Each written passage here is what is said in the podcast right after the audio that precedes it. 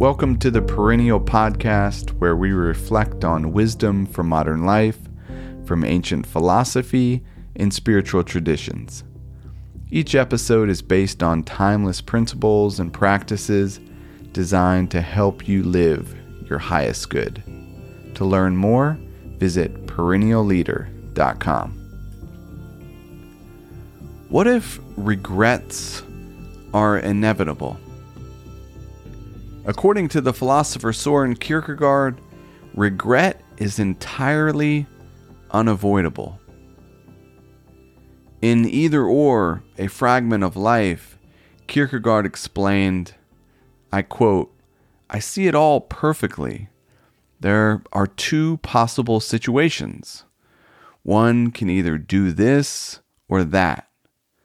My honest opinion and friendly advice is this do it or do not do it, you will regret both. End quote.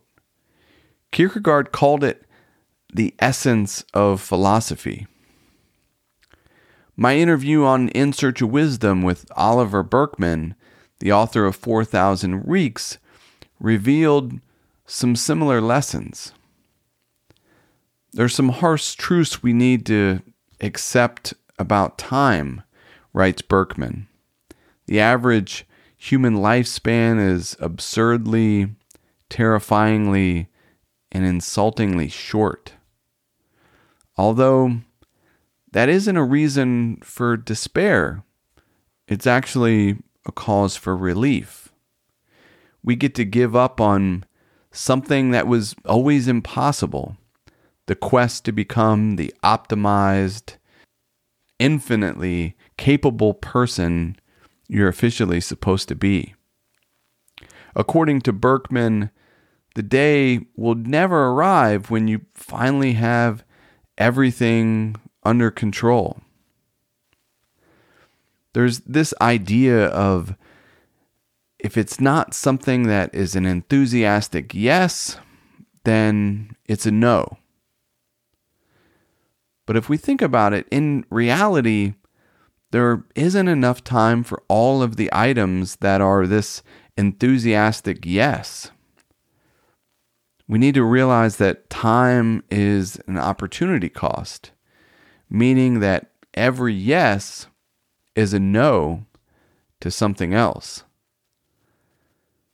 My interview with Dr. Dilip Jeste, the author of Wiser, explained some insights that we have at the end of life. There can often be a final clarity. During this time, people tend to become increasingly selective about what's meaningful in life and how they should spend their dwindling days. As finite beings, our inability to do everything can lead to regret. Similarly, our inability to predict the outcomes of pasts or choices we didn't take leaves us asking these what if types of questions. To quote Kierkegaard, life can only be understood backward, but it must be lived forward. In an interview towards the end of his life, Christopher Hitchens remarked, One is always going to regret something. You have to decide in advance what it'll be. Thank you for listening. I hope you found something useful.